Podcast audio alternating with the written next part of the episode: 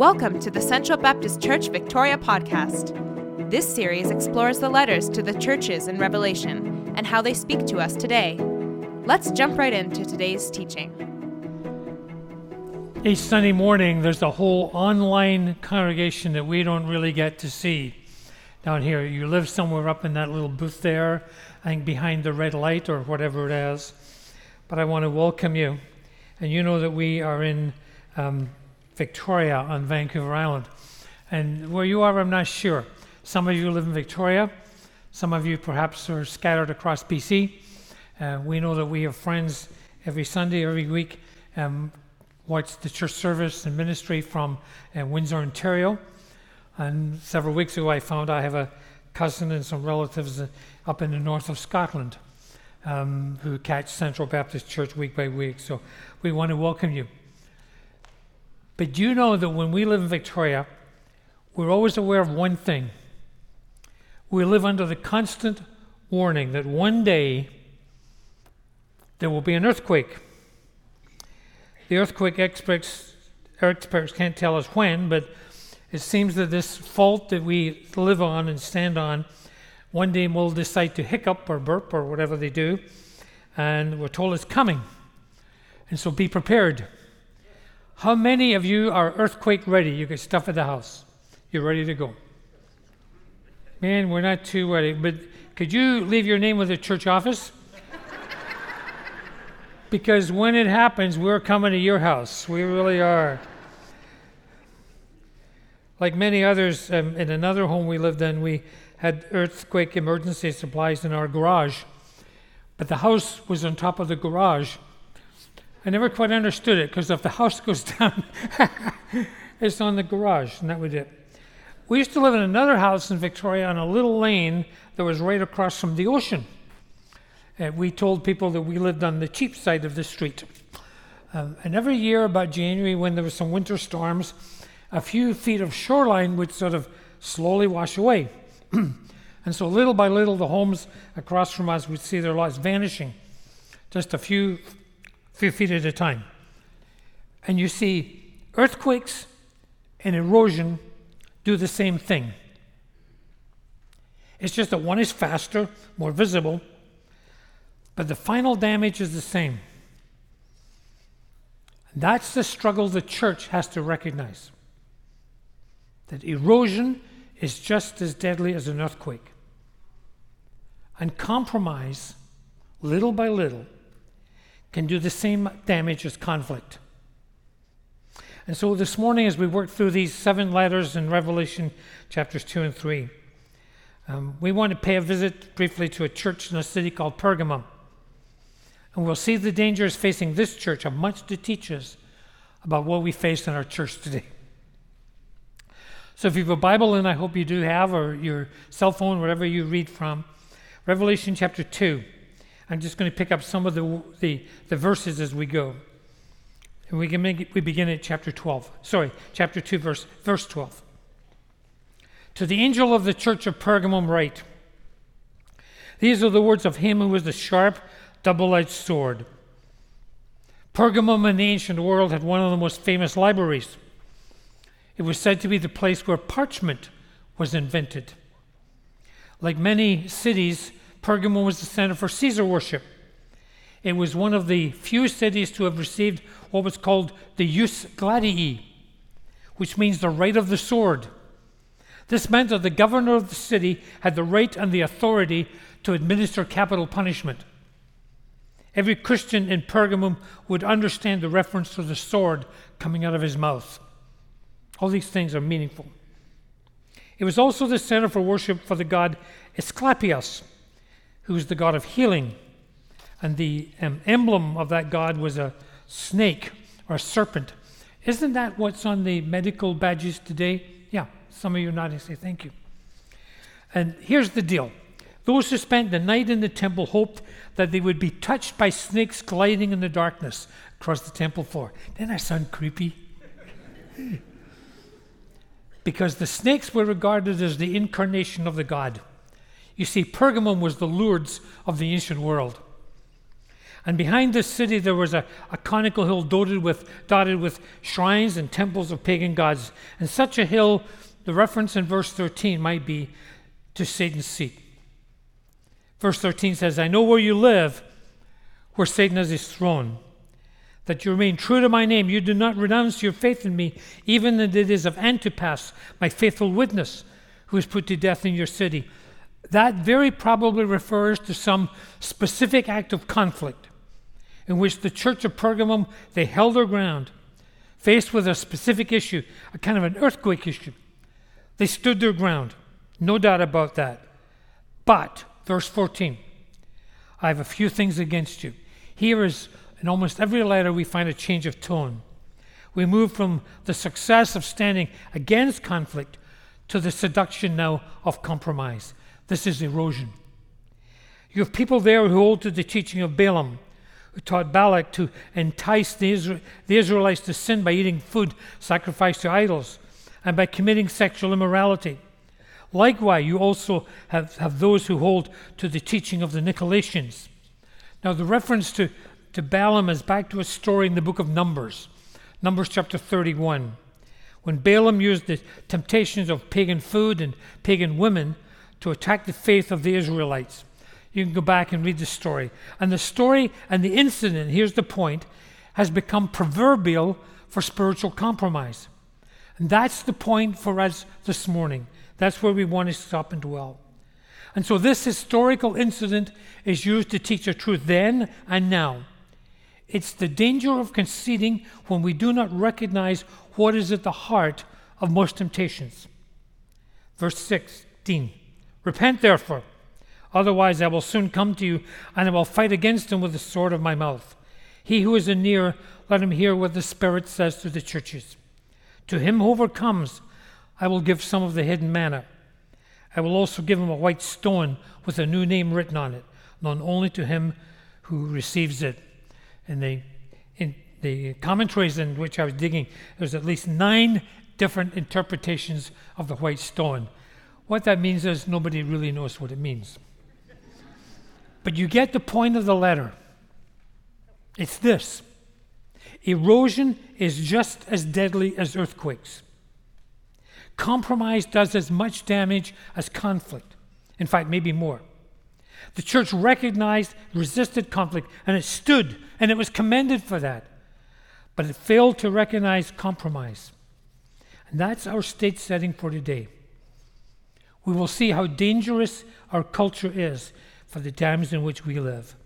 So, my application this morning is not so much at a personal level, but rather at a cultural and political context. That might be a little harder for us to consider, just as important. You remember the one thing I'm always struck by the, um, the what we're told, the one phrase about the sons of Issachar. Remember, it says they understood the times in which they lived. I wonder if we really understand the times in which we live. John Stott, the English pastor and teacher and author, says of the church of Pergamum, and the battle they were in. Here is a pitched battle being fought in which the soldiers were not men, but ideas. That's what's important for us. They fought ideas. Darrell Johnson says the church in Pergamum like the church in Rome, Stockholm, Washington, Manila, New Delhi, Los Angeles, was engaged in a battle for the mind. The outcome of every other battle hinges on the outcome of this battle. Now, we're familiar with the, the words and the picture in Ephesians chapter 6. We wrestle not against flesh and blood, but against principalities and powers. And powers. We recognize the truth that one expression describes the Christian life is a battle. But I don't think we often recognize and understand that first and foremost, the battle we are in is a battle for the mind. Ideas are the strongholds of evil in both the individual and in society. Ideas are the womb in which actions are born. And so the conflict between Christianity and culture is not really a conflict about lifestyles, homosexual or any other kind of lifestyle. At the heart, it is a conflict of ideas. When Satan wanted to draw Eve away from God, he just planted an idea. the idea that God could not really be trusted and that she needed to live outside of the safety of God's truth. It started with an idea that took hold and it gave birth to an act of disobedience. One day, a man had an idea to rule the world, and he would eliminate the world of homosexuals, gypsies, and Jews. The idea took hold and it gave birth to a holocaust of concentration camps and gas chambers. It all came from an idea. You see, ideas are strongholds, and the more innocent they seem, in fact, the more dangerous they may be. So allow me, please, to bring us over 2,000 years from Pergamum to Victoria, to another city where Satan dwells, to Canada, to another land where Satan dwells, to understand that the battle we are in is a battle of ideas. Some suggestions this morning to start your thinking in this direction. There are others, but these may be uniquely Canadian set against the background of the Charter of Rights. They may sound philosophical to you, but they're actually at work every day in our lives. As a congregation, can I say to you, you listen well, Sunday by Sunday, and I thank you for God. And I ask you to do that again this morning. I'm going to give you three, three ideas with big words. We'll explain them as we go. First of all, there is the freedom of privatization. We need to begin with the definition. What do we mean by privatization? It's kind of a clumsy word. Privatization means the process in our society which creates a cleavage between public and private spheres of life, and which reinforces and encourages the private sphere as the arena for any personal development fulfillment. So the, the private area becomes an area of incredible freedom. You can do anything you want in this private world. The private world becomes a place of growth, place of hobbies and personal pursuit, of individual expression. That's what's allowed in the Charter of Rights.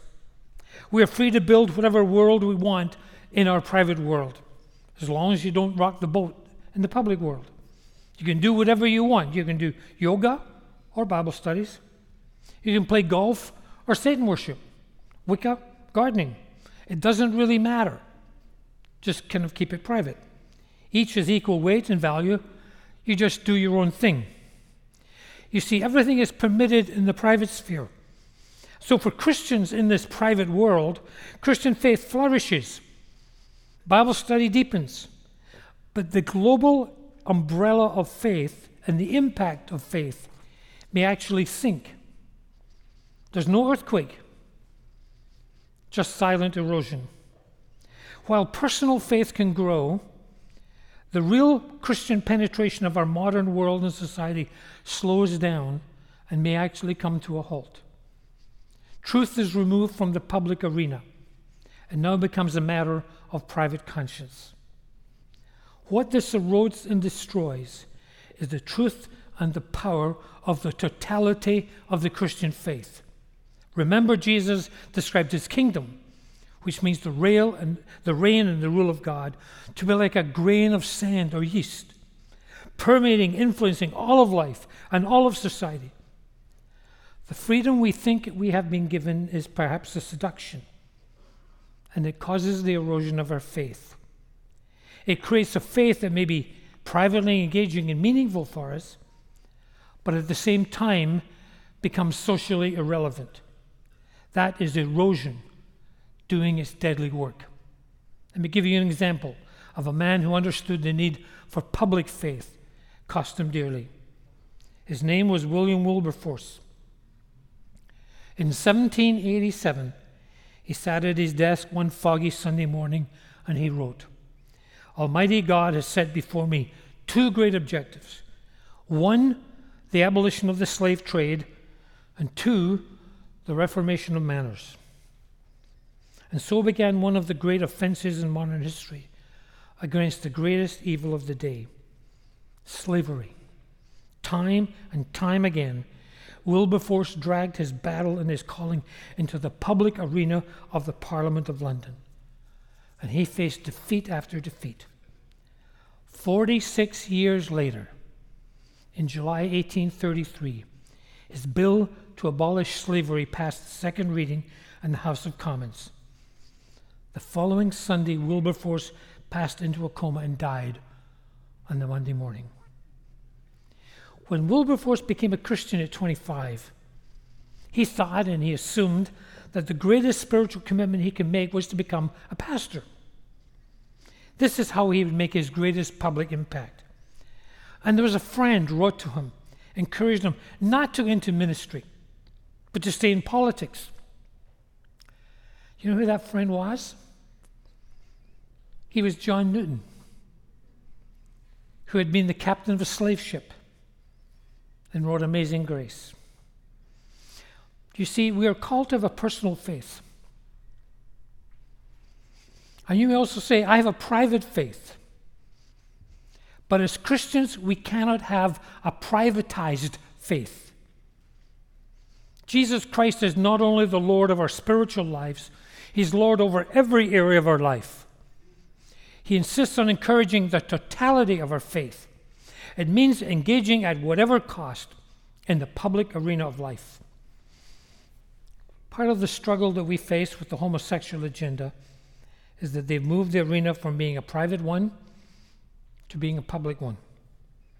And so Christianity faces opposition when it moves its agenda out of the private sphere to public sphere. But Christianity is called to be a public faith, not a privatized faith. If I can say this in the right way, it is time for Christians to come out of the closet.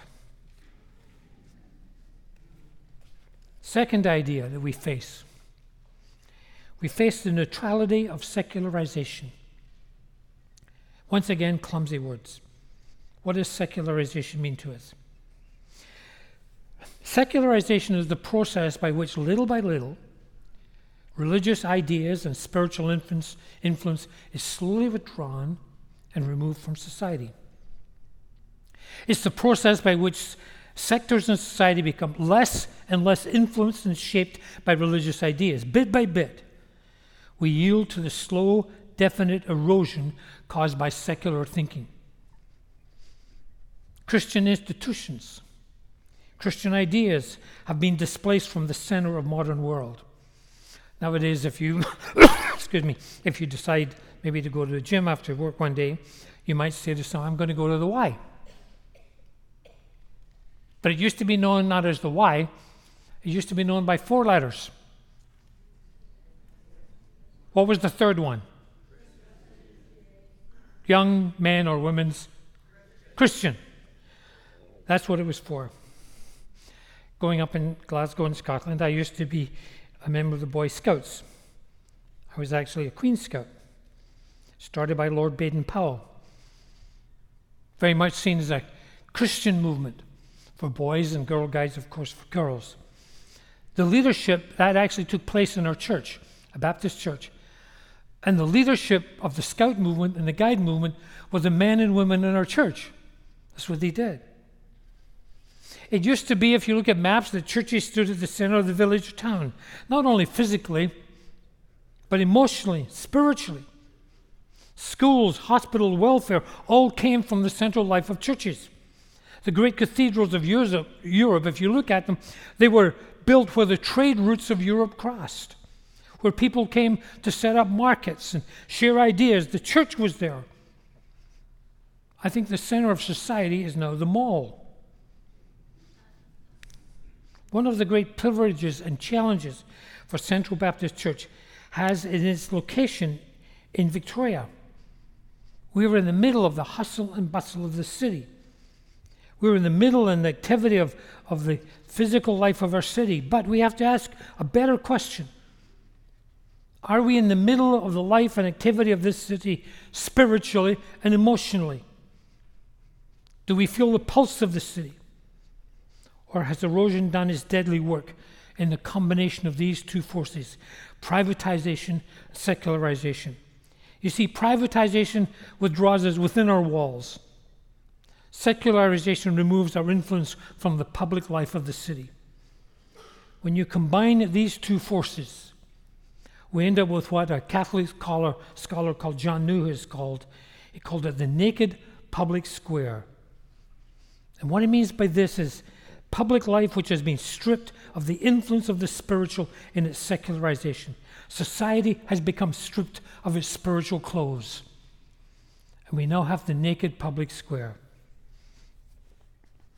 When I first came to church in uh, Victoria a long time ago, in the 80s into the 90s, I was often invited as part of a rota of pastors to open Parliament each day as they did with prayer.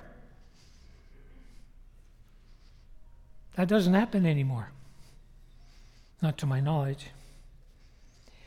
When you went to vote, what was on top of the slot that you put your vote in? A Bible. I don't think it's there anymore. Those are two simple expressions of the silent evidence of erosion. secularization means society is closed to the reality and the potential of the spiritual. We end up in a culture of what are called spent sacred forces. It requires much more than simply saying we're on Pandora Street. It means that we have to be in the lifeblood of the city.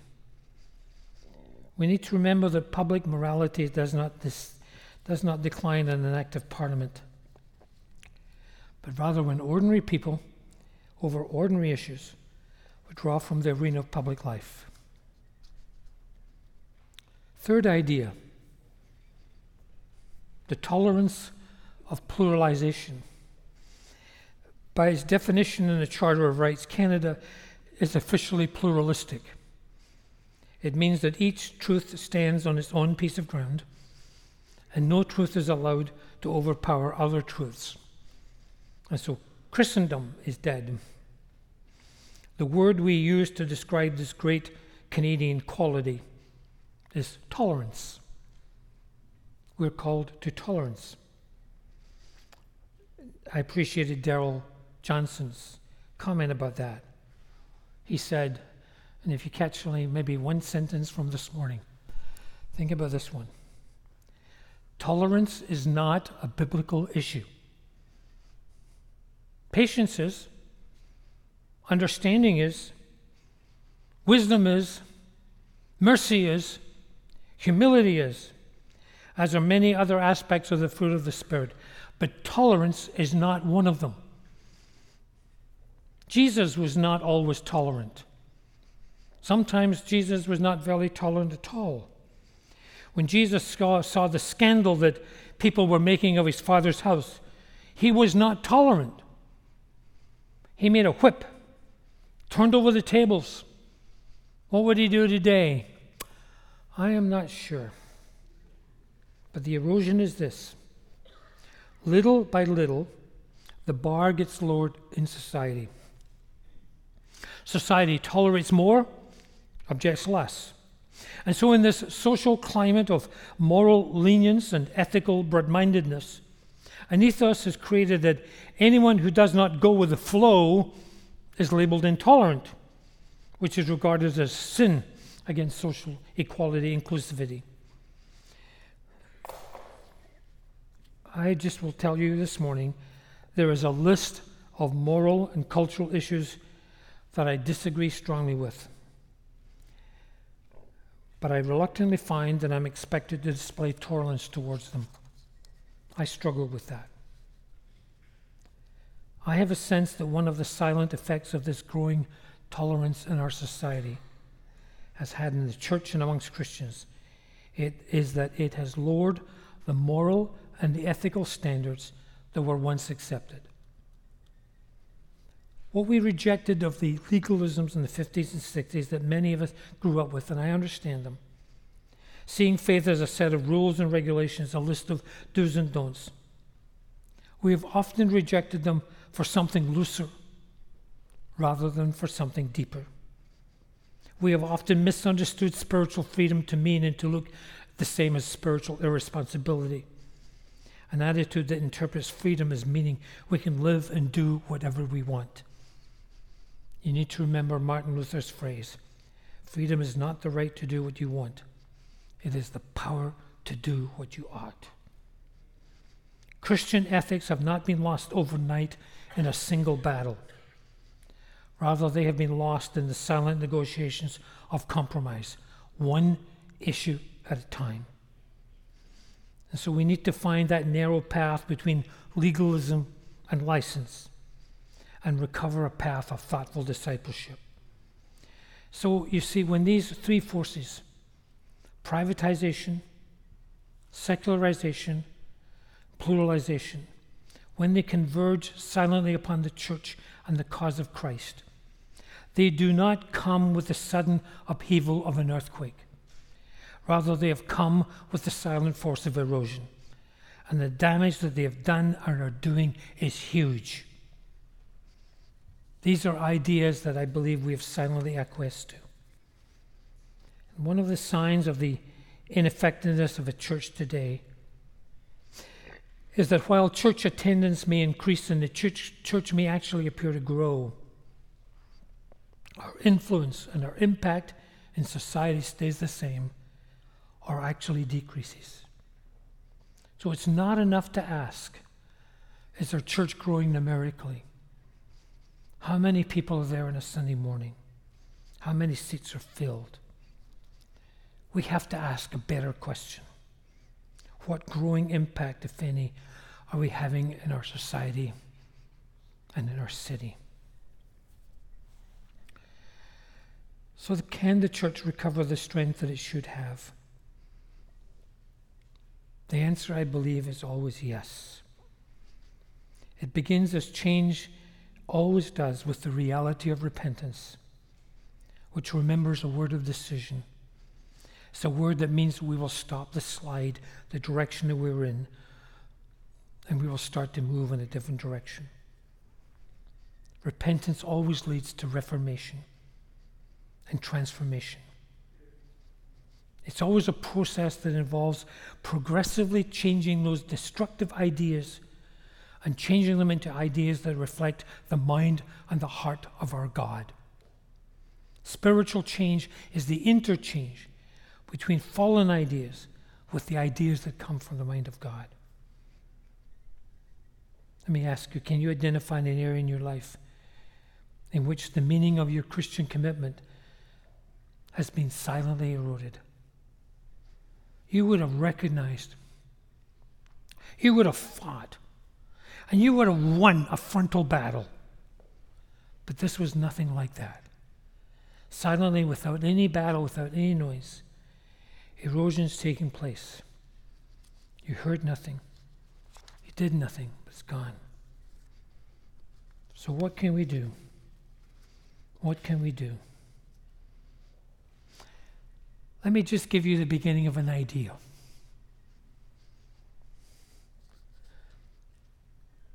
What if Christians and churches, congregations, committed to the cause of Christ across their city? What if they got together? Instead of trying to plan for the moment an evangelistic campaign, but they got together and in a strategic fashion called the best and most able people in each of their congregations. At Central Baptist and Glad Tidings around the corner, and Lambrick up in Gordon Head, and all those kind of con- congregations that you know. And said, We will ask our best and most able men and women to run for city council in Victoria and Saanich and Oak Bay and Langford. And we will work and run and support these people to be on the boards of hospitals and libraries and schools. Instead of just running the church, what does it mean to go on the boards of these local communities that we often complain about? And we will put our best people in the front seats of these things. Would that reverse the compromise? I don't know. But it's an idea.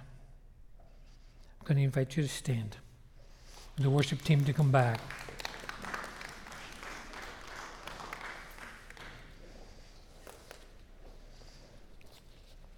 Don't applaud just yet because I'm not finished. Let me ask you so, what does it mean to recover that area that once belonged to Christ and now has been eroded? To exchange some false idea with an idea that comes from the heart and the mind of God. What does it mean to silence that piece of public life? Sorry, what does it mean to redeem that slice of public life for the glory of God and our city? It was that kind of thinking one day that moved a man called Abraham Kuyper, who was a famous Dutch prime minister, to say, There is not one square inch of this entire congregation but which Jesus Christ does not cry out, This is mine!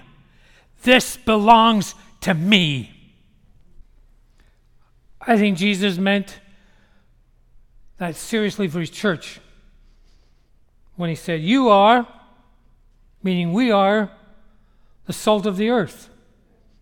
In a time long before refrigerators, salt was what stopped meat from going, going bad.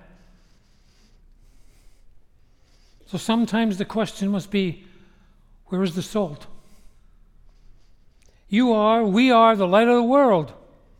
A town built on a hill cannot be hidden. Neither do people light a lamp and put it under a bowl. Instead, they put it on a stand that gives light to everyone in the house. Salt and light reverses erosion. Good morning. God bless you. We want to take a moment to thank you for listening, and we invite you to join us on Sunday mornings in person or online. For more information about who we are and what's happening at the church, visit us online at centralbaptistchurch.ca. And it would mean so much to us if you took a moment to rate and review the podcast. It's one of the best ways you can help us spread the truth of the gospel online. Thanks for listening to the Central Baptist Church Victoria podcast.